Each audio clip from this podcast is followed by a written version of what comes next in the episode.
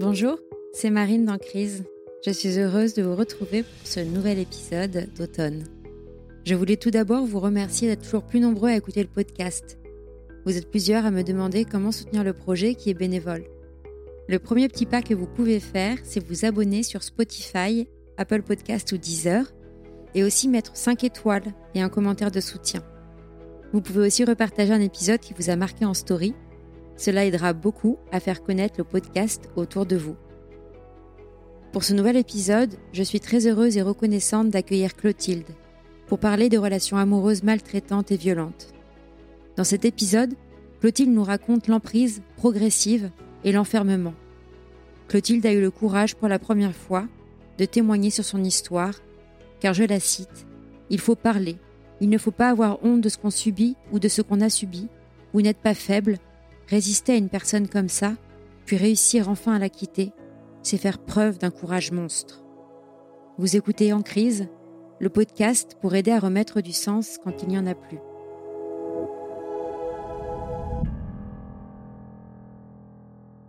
Pour ce nouvel épisode d'En crise, je suis heureuse d'accueillir Clotilde Micro. Bonjour Clotilde. Bonjour Marine. Je suis ravie de t'accueillir et pour tous les auditeurs qui ne te connaissent pas encore, est-ce que tu peux nous dire en quelques mots qui tu es? Ben, Je m'appelle Clotilde, j'ai 38 ans, j'ai deux enfants qui sont des grands ados. Je travaille dans la toute petite enfance. Je suis assistante maternelle et euh, je suis aussi fortement engagée euh, dans le bénévolat. Dans quel type de bénévolat? Dans les associations d'éducation populaire. Génial. Beaucoup d'engagement donc pour Clotilde, auprès des enfants et auprès de, ceux qui en ont besoin. J'aime bien commencer les histoires par le début pour que les gens puissent un peu euh, mieux connaître euh, Clotilde et, le personnage et son histoire. Est-ce que tu peux nous raconter un peu comment était ton enfance? Alors j'ai des frères et sœurs, j'ai euh, un frère et une sœur, mais on a pas mal d'écart d'âge. Donc finalement, j'ai vécu une enfance en étant assez seule, malgré le fait que j'ai des frères et sœurs. Et je me suis jamais trop sentie à ma place, même en tant qu'enfant. En fait, je suis la troisième de la fratrie, mais étant seule à la maison, vu que mon frère et ma sœur étaient partis, ben, j'avais aussi le rôle d'enfant unique. Donc c'était très compliqué de trouver ma place. Et ça s'est beaucoup ressenti dans mes années collège, parce que je trouvais pas ma place dans ma famille, je trouvais pas ma place non plus à l'école. je savais pas trop où me situer. Donc ça a été des années un peu compliquées de harcèlement. et après au niveau de ma famille, j'ai une famille un peu à l'ancienne. Il fallait avoir une bonne image.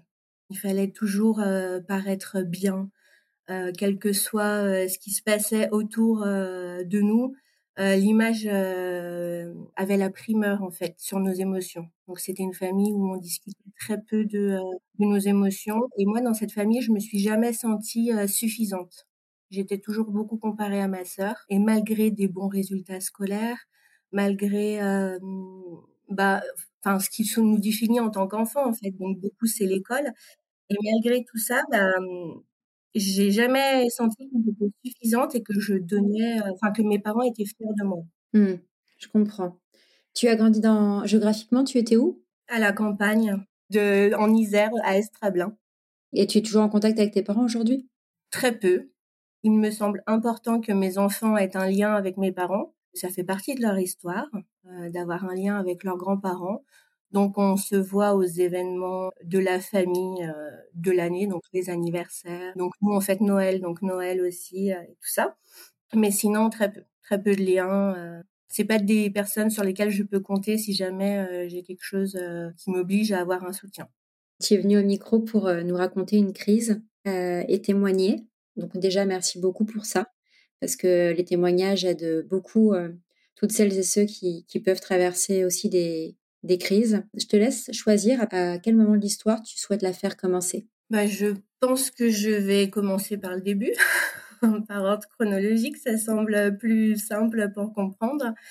Donc moi, j'ai passé mon bac, j'avais 17 ans, je l'ai eu et donc je suis tout de suite partie euh, dans la grande ville à côté de ma petite campagne, c'est-à-dire Lyon. Et je suis partie m'installer euh, à Lyon. Euh, j'avais travaillé l'été, j'avais fait pas mal de petits boulots et tout pour pouvoir me payer des choses parce que c'était pas le deal avec mes parents.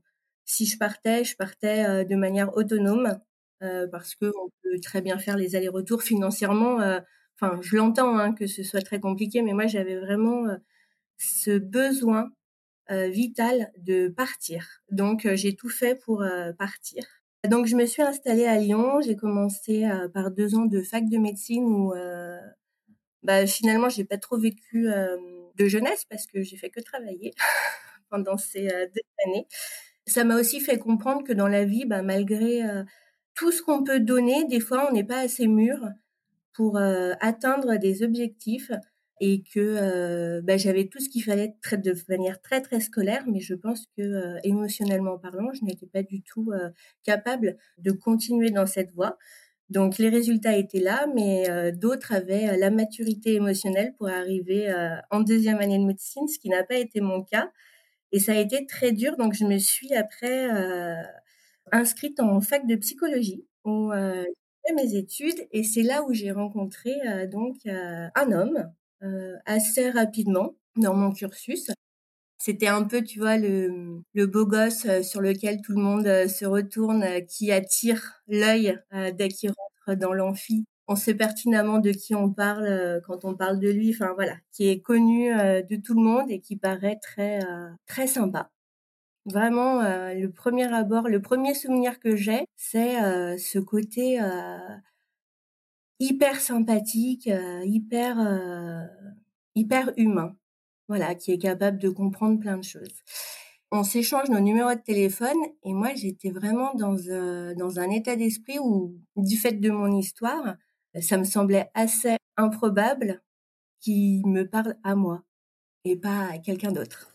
Je pense que c'est là où ça a, ça a commencé en fait mal, puisque déjà je le mettais sur un piédestal, alors que euh, ça correspondait pas à la réalité. Donc on s'est rencontrés euh, à la fac, euh, il m'a invité à manger chez lui un soir et notre histoire a commencé comme ça assez rapidement en 2004, euh, donc j'avais 20 ans tout est allé très très très vite. C'est-à-dire que c'est comme si le monde se refermait petit à petit sur moi.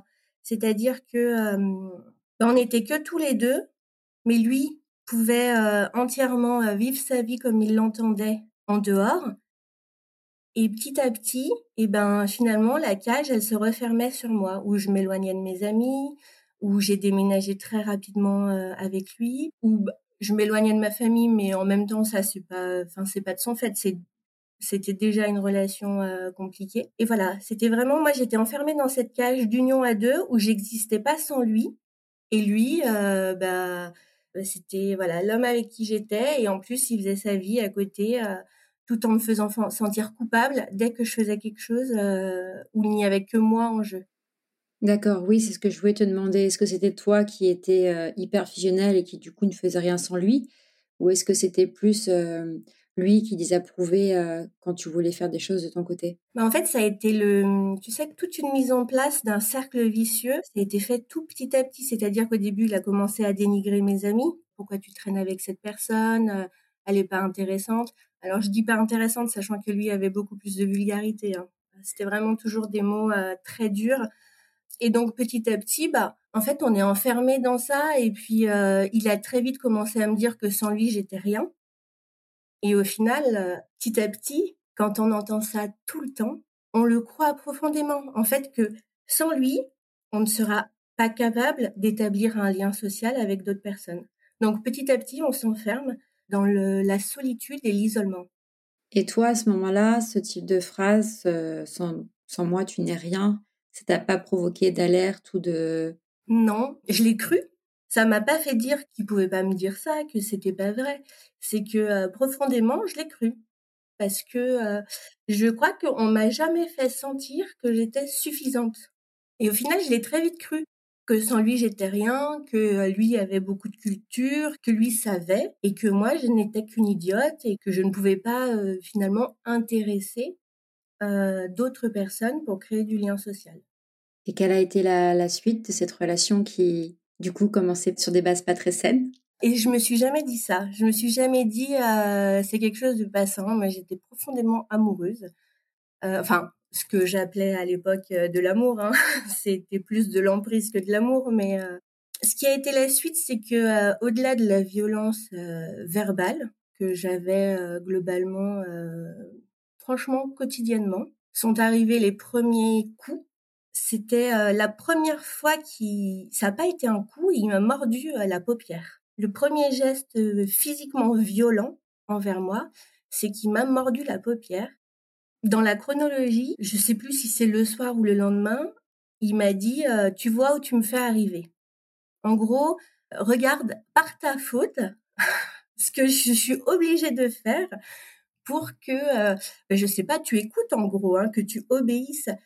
Vu qu'il avait bien fait son job de m'enfermer dans une petite cage où j'étais rien sans lui, euh, je me suis tout de suite dit que oui, j'étais responsable de ça. Et toute notre relation de couple après a été euh, de faire en sorte euh, de ne pas le contrarier. Pour ne pas qu'il s'énerve et devienne violent. C'est ça. C'est-à-dire d'accepter de faire des choses, d'accepter d'être une personne que je ne suis pas pour éviter la violence parce que la violence verbale je l'avais hein. j'étais insultée très très régulièrement mais c'était surtout la violence physique que j'essayais euh, de, de m'épargner. Et c'est vrai ce qui est très problématique avec la violence verbale et psychologique c'est que elle est beaucoup plus insidieuse et beaucoup moins évidente pour se rendre compte de, en fait, ce n'est pas normal. La violence physique, euh, bien que les deux soient tout aussi graves, parce que souvent, malheureusement, la violence psychologique semble moins grave, elle l'est tout autant. Mais la violence physique, souvent, permet parfois de faire des déclics, parce que euh, c'est plus facile de se rendre compte que c'est pas normal. Est-ce que toi, à ce moment-là, le fait qu'il ait commencé à avoir de la violence, est-ce que tu en as parlé à des gens autour de toi? Est-ce que ça t'a fait un déclic ou, non parce que tu étais déjà trop dans, sous l'emprise comme tu expliques? Les premières violences physiques, non. Un jour, je suis arrivée avec un bleu au travail. Il y a une, collègue qui était aussi une copine qui me demande ce que c'est et je lui dis. Et je crois que de toute ma relation de couple avec cet homme, c'est la seule fois où j'ai dit que c'était lui qui m'avait fait un bleu. Euh, donc après, il faut revenir. Enfin, comme je l'ai dit, euh, j'ai 38 ans, j'avais 20 ans, c'était il y a 18 ans. Donc, euh, on était beaucoup moins éduqués aussi en tant que citoyens et citoyennes envers ces violences. Donc, comment accueillir quelque chose qui est dit alors que ça restait à cette époque-là encore quelque chose de très tabou. Quelle a été la réaction de cette collègue justement? Qu'il fallait que je le quitte. Et bon, c'est pas ce que j'ai fait, parce qu'il me promettait d'arrêter parce que c'est le schéma très typique, hein, celui qu'on lit dans les livres, qu'on voit dans les films euh, d'une personne qui, qui bat une autre et qui le lendemain revient euh, avec ses petits yeux de cocker en disant je suis vraiment désolée, je recommencerai plus, euh, je vais changer. Et enfin moi je l'ai cru en tout cas. Et est-ce que dans les autres pans de sa vie, il avait aussi cette violence et cette impulsivité? Ah, c'était le gendre idéal euh, quand tu le voyais. Tu vois, euh, il a rencontré mes parents. Euh, selon mes parents, c'était la personne idéale. J'avais beaucoup, beaucoup de chance d'être avec lui. Voilà ce que j'ai tout entendu tout le long de, de, de ma vie de couple avec lui. C'est que moi, j'étais très, très chanceuse. Quelle a été la suite? On a décidé de fonder une famille. Donc, je suis tombée enceinte de euh, mon premier enfant assez rapidement. Tu avais quel âge? Euh, 22 ans. La grossesse s'est plutôt bien passée. Euh, les violences physiques ont complètement disparu. Euh, les violences euh, verbales, c'était moins fréquent. Et la veille de mon accouchement, j'étais presque à terme et j'ai commencé à avoir des contractions. Et je lui dis, je lui dis, bah, je crois que j'ai des contractions, j'ai mal au dos et, c'était la première fois que j'avais des contractions, que je ressentais ça dans mon corps. Peut-être j'ai eu une attitude pas très très agréable. On était dans le lit et il m'a poussé hors du lit à coups de pied parce que euh, je faisais trop de bruit ou euh, je j'exprimais en tout cas euh, le fait que mon corps me signifiait que j'allais accoucher de manière d'une manière qui ne lui convenait pas. Et donc il y a eu voilà la veille de mon accouchement une scène de violence physique assez intense. Donc, Les seules photos que j'ai de la maternité de moi, c'est une photo avec mon fils qui venait de naître. C'est une photo avec un œil au beurre noir. C'est l'image qui restera de ma maternité.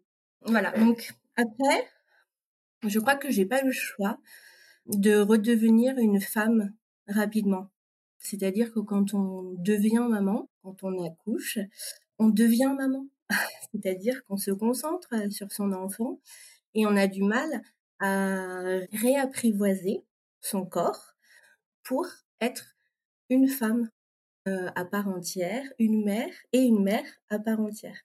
Et avec euh, avec cette personne, j'ai pas le choix euh, de redevenir une femme rapidement.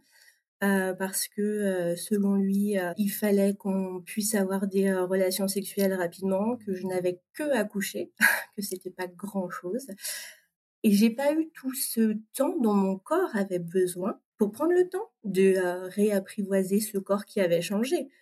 On donne naissance à un enfant, forcément notre corps euh, il change. Et tout était fonction de ses besoins, de ses volontés à lui. Euh, et moi j'ai toujours été occultée dans tout ça.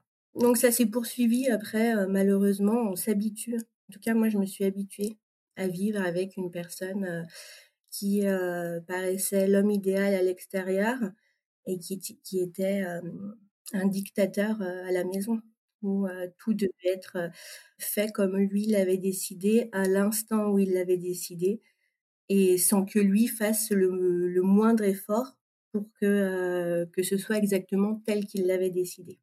Donc on s'habitue à tout ça. De mon histoire personnelle, je me suis toujours dit que mes enfants n'auraient pas beaucoup d'écart parce que j'avais souffert de l'écart d'âge que j'ai eu avec mon frère et ma sœur. Donc, très égoïstement, j'ai voulu refaire un enfant. donc là, mon corps sentait, mon esprit, ma psyché sentait que c'était pas du tout une bonne idée. J'ai mis un temps fou à tomber enceinte. J'aurais dû écouter mon corps à ce moment-là. Je suis tombée enceinte euh, deux ans après euh, la naissance euh, de mon fils. Et tout à l'heure, tu parlais de, de déclic. Et moi, le déclic, ça a été, j'étais enceinte de trois, quatre semaines. On se, on se retrouve entre amis et voisins lors d'un petit apéritif. et il sert tout le monde, sauf moi. C'est-à-dire qu'il a demandé à tout le monde euh, ce que les gens voulaient boire, euh, sauf à moi. Et tu vois, le déclic, ça a été ça. Ça a été de me dire que partout où je serais avec lui, je serais invisible. Euh, je portais encore la vie en moi, je portais un enfant. Et ça a été le déclic de me dire je ne suis pas en capacité de revivre une deuxième grossesse comme ça. Et le soir, il est rentré, on est rentré en décalé. Je, suis rentrée la première pour coucher euh, mon fils. Il est rentré en décalé et euh, c'est là que je lui ai dit, donc c'est au choix. C'est soit on repart sur des bases saines en vie de famille, mais vraiment en vie de famille, c'est-à-dire tu euh, acceptes de ne plus sortir le soir jusqu'à point d'heure, tu acceptes qu'il faille t'occuper de la maison, de l'enfant qui était déjà né, de l'enfant à naître, ou tu décides de partir. Et il est parti. Euh, il est parti le soir même, il a fait ses bagages et il est parti. Donc euh, je ne sais pas quel courage j'ai trouvé parce que je crois que j'en ai beaucoup manqué pendant euh, pendant toute notre relation, mais ça a été salvateur. En fait, je vraiment qui ne me servent pas un verre, ça a été c'est ce qui m'a sauvée. C'est fou parce que souvent, quand tu as accumulé pendant tellement, tellement, tellement longtemps, c'est quelque chose qui pourrait paraître anecdotique, mais qui fait que c'est fini. Et que là, tout d'un coup, la personne, tu arrives enfin à changer et à la voir différemment, en l'occurrence telle qu'elle est. et c'est fou, oui, que comme tu l'expliques, juste un, quelque chose qui pourrait être de la maladresse ou de la malpolitesse pas très grave, et réussi à te donner cette énergie. Peut-être aussi le, le fait que tu étais enceinte à l'époque et que et que tu t'es sentie peut-être plus forte pour dire plus jamais ça? Mais effectivement, ça demande beaucoup, beaucoup de courage de sortir d'une relation sous emprise. Après, c'est pas parce qu'il décide de partir que ça s'arrête, parce que ce serait trop joli, ce serait merveilleux, hein, mais c'est pas la vie. Non, et ce type de profil ne fonctionne pas comme ça. Ma grossesse s'est passée assez bien, ma deuxième grossesse. J'étais dans ma bulle. Je m'occupais de mes enfants. J'ai un, médecin extraordinaire qui, dès que je suis arrivée le lendemain dans son cabinet, enceinte avec mon aîné d'un an et demi, en pleurs, m'a mis en arrêt et m'a dit oui, donc on va prendre soin de vous. donc je la remercierai jamais assez parce que c'est grâce à elle que j'ai eu aussi une parenthèse pour vivre ma grossesse sereinement. J'avais pas à penser à la garde de mon aîné, j'avais à penser à rien, mis à part à mes enfants et à moi. Donc c'est aussi un, vrai luxe après tout ce qu'on avait vécu. Et ma fille est née, donc je l'ai appelée, mais je crois que ma fille est née très très très vite, donc il est arrivé après la naissance, elle avait très envie de découvrir le monde. Je sais pas, les hormones ou j'en sais rien quoi. On a essayé de se remettre ensemble. Ma fille avait 8-9 mois, donc on était séparés depuis 18 mois si on compte la grossesse. Et c'est là où je me suis rendu compte que j'avais beaucoup évolué parce que moi je pense que ça n'a même pas tenu une semaine. C'est-à-dire qu'en cinq jours, il m'a montré qu'il n'avait pas changé et que tout repartait exactement là où on l'avait laissé. Donc de mon côté, ça a été un an radical. Que je, je n'étais plus d'accord de subir tout cela. Et durant toute cette période où vous étiez séparés, j'imagine qu'il a, il a dû vouloir essayer de revenir ou de te contacter?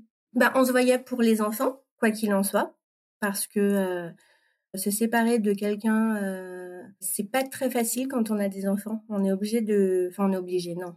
Mais en tout cas, nous, euh, on a gardé ce lien de couple parental pour les enfants.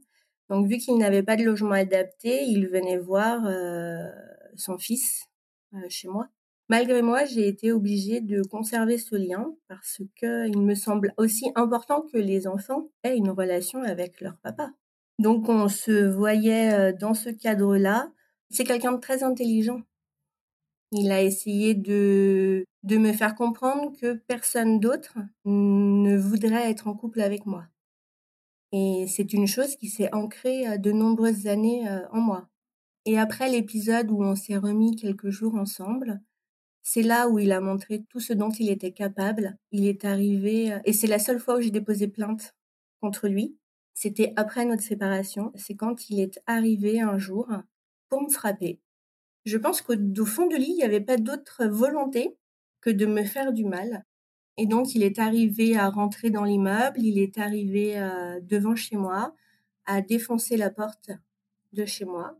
Et euh, voilà, il a commencé à m'insulter, à me taper. Et je pense que là encore, euh, sans mon voisin, je serais pas là aujourd'hui. L'enfant était là. Quand j'ai entendu, hein, parce que forcément, quand quelqu'un veut en découdre, euh, c'est jamais dans la discrétion. Donc moi, j'avais entendu, enfin, j'étais très en alerte. J'ai entendu l'ascenseur, j'ai entendu les pas euh, qui arrivaient vers ma porte. Donc j'ai dit aux enfants d'aller dans leur chambre et que ils ne devaient sortir que quand c'était moi qui venais les chercher. Et il m'expliquait qu'il voulait voir les enfants. Enfin, c'était tout mélangé. Je t'avoue que je ne sais plus trop ce qu'il me disait. Euh, je sais que le voisin est venu. Ça l'a calmé parce que finalement il y avait un témoin. Mais ça, c'est pas quelque chose qui va en accord avec avec ce qu'il voulait faire. Et que mon voisin avait appelé la police. Moi, j'avais appelé à la police quand j'ai entendu l'ascenseur. Quand toute cette scène qui finalement se passe très vite. Hein.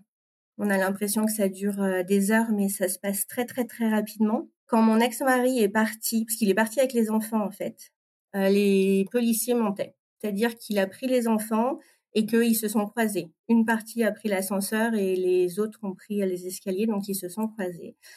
Et donc, euh, c'est euh, les policiers de la BAC qui m'ont retrouvé chez moi. Et vraiment, je dis merci aussi à ce policier, hein, parce que sans lui, je n'aurais jamais porté plainte. Il m'a donné tout le protocole. Je suis allée chez mon médecin. Voilà, j'ai eu des jours d'ITT. Je suis allée déposer plainte. C'est la seule fois où j'ai déposé plainte. Ça a été classé sans suite. Mais en tout cas, il y a une trace.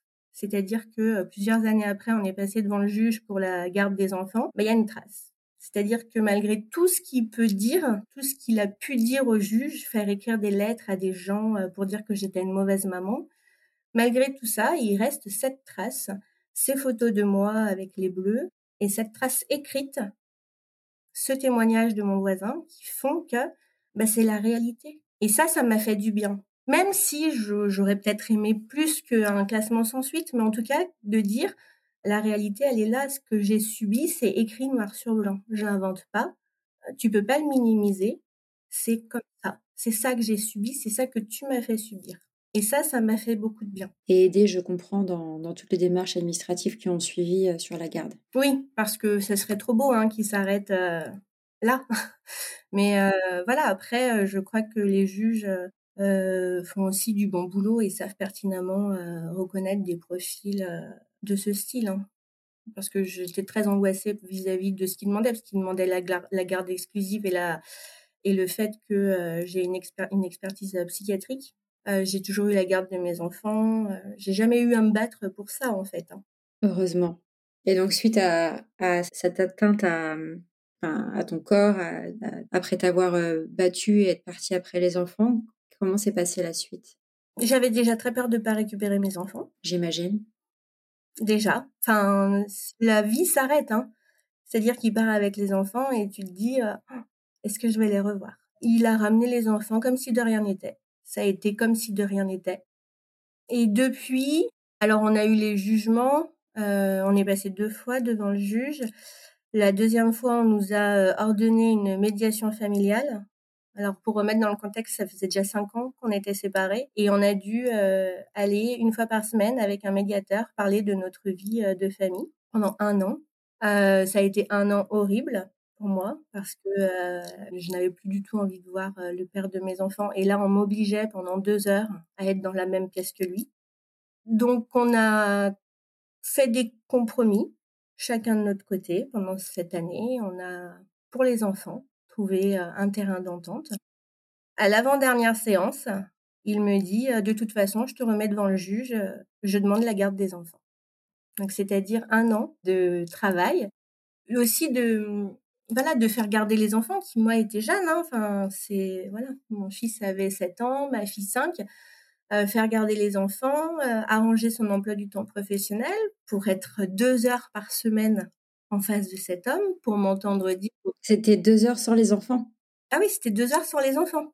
Donc tout ça pendant un an. Donc c'est long hein, quand même, un an. Pour m'entendre dire, je te remets devant le juge. Donc euh, je suis donc la séance d'après, on doit se voir pour signer les papiers. Moi, j'ai refusé de signer mon compromis, c'est-à-dire que je je laissais le jugement tel qu'il était. Je n'acceptais plus euh, le compromis que j'avais accepté de faire et je suis partie. À partir de ce moment-là, il a essayé, euh, et il essaye toujours. Il a toujours la pression euh, financière. Il verse une pension alimentaire, donc c'est toujours la pression financière. Le fait est que euh, peut-être pendant les premières années, ça me bloquait beaucoup, et qu'ensuite, eh ben, j'ai fait mon budget, j'ai fait, j'ai choisi mon métier, mes contrats et tout ça pour ne plus en avoir absolument besoin. Et donc cette pression financière, il l'a fait, mais il joue tout seul. Donc là, la seule pression qu'il a, c'est euh, financièrement, c'est-à-dire qu'il refuse euh, tout, ou alors qu'il faut que je demande l'autorisation pour dépenser de l'argent pour qu'il me rembourse. Donc vu que je n'ai pas à lui demander son autorisation pour dépenser de l'argent, il me rembourse pas, mais c'est pas grave après. Hein, parce que euh, ce qui me semble important aussi de porter, c'est que les débuts de ma maternité ont été difficiles, mais que euh, moi je me suis toujours sentie mauvaise maman parce que j'ai euh, je vais subir ça à mes enfants. Je, je leur ai euh, obligé à vivre dans une autre ville un peu éloignée de leur papa mais pas trop pour qu'ils puissent avoir un lien. Et au final aujourd'hui mes enfants ils ont 16 et bientôt 14 ans et en fait ils sont pas dupes. C'est-à-dire que là on est fin août et que euh, mes enfants, au lieu d'être euh, avec euh, leur papa la semaine de, des vacances de leur papa, ils sont à la maison. C'est-à-dire que lui, ce qu'il a juste réussi à faire, c'est altérer le lien avec ses enfants. Au final, moi, ça m'a brisé.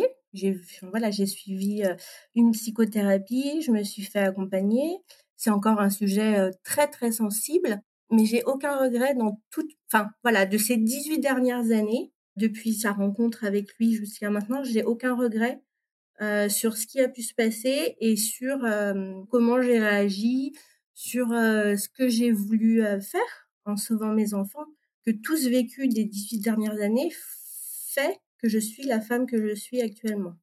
Et aujourd'hui, tu te sens, tu arrives à être plus apaisée par rapport à, à ça, à cette histoire? Je suis encore très sensible. Je pense que ça a marqué le fait que je ne suis encore pas dans la capacité de vivre avec quelqu'un, j'ai cette tendance hein, vraiment à me dire chez moi, c'est chez moi, et euh, personne ne pourra euh, venir y déposer des choses avec lesquelles je ne suis pas d'accord, et que le compromis finalement que moi je fais ne soit plus acceptable au bout d'un certain temps. Donc ça, je crois que euh, ça ne changera pas de sitôt. Hein, je... C'est très compréhensible, je pense. Et après, voilà, j'ai mis du temps à me reconstruire en tant que femme. j'ai fait des choses j'ai, j'ai papillonné à droite à gauche. J'avais envie, j'avais envie et j'avais besoin de sentir que je plaisais. J'avais euh, envie qu'on me trouve, euh, qu'on me dise qu'on me trouve belle. Et là, j'arrive à un stade où euh, où je voilà, j'accueille la vie telle qu'elle vient. C'est-à-dire que j'ai beaucoup moins de difficultés à parler de mon histoire. Ça fait partie de ma vie. Ça me définit pas, mais en tout cas, ça fait partie de moi. Et ça permet aussi de comprendre certaines de mes réactions, certaines de, mes craintes. Donc, donc voilà. Merci beaucoup, Clotilde. Et, et pour moi, ça montre surtout beaucoup de, de courage et, et tu as fait comme tu as pu dans cette situation si difficile. J'ai une question pour toi, pour toutes les personnes qui, qui, vont écouter ce témoignage et qui sont peut-être elles-mêmes ou eux-mêmes, même si on, sait que c'est majoritairement euh, des femmes, dans une relation euh, comme celle que tu as traversée et qui sont encore dedans, quels conseils tu leur donnerais? De parler, de pas avoir honte. En fait, il faut pas avoir honte de ce qu'on nous fait subir, mais il faut pas avoir honte euh, de pleurer en le racontant, de pas avoir honte d'avoir l'impression d'être faible, parce que finalement, de résister à une personne violente, c'est d'un courage monstre. Et voilà, de parler. Et c'est le premier pas. Une fois qu'on parle, et eh ben après, ça se déroule tout seul en fait. Mais de voilà, de parler et de et de surtout pas avoir honte. Merci beaucoup Clotilde. Effectivement, dans les différents témoignages que j'ai pu recueillir au micro, ça reste euh, vraiment le conseil euh, numéro un, c'est de parler parce que le silence euh, isole et tue, et surtout ne, pas se laisser isoler, parce que c'est effectivement ce qui se passe dans ce type de situation, et on n'a plus personne à, qui on ose verbaliser. Donc parler. Merci beaucoup Clotilde pour ton témoignage. Merci Marine pour ton accueil. Merci d'avoir écouté cet épisode de En crise, le podcast pour aider à remettre du sens quand il n'y en a plus. Si vous souhaitez retrouver toutes les personnes qui ont témoigné, vous pouvez nous rejoindre sur le compte Instagram En Crise Podcast. Vous pourrez aussi y retrouver le lien pour vous inscrire à la newsletter si vous voulez lire des mots en plus de les entendre. Enfin, ce podcast est un projet bénévole. Donc si vous voulez le soutenir, c'est tout simple. Il suffit de laisser 5 étoiles sur Apple Podcast, Spotify ou Deezer, ou encore laisser un petit commentaire. Ça paraît pas grand chose, mais ça aide beaucoup. N'hésitez pas aussi à m'écrire si vous souhaitez témoigner et partager une crise que vous avez traversée et à parler de ce podcast autour de vous. À bientôt!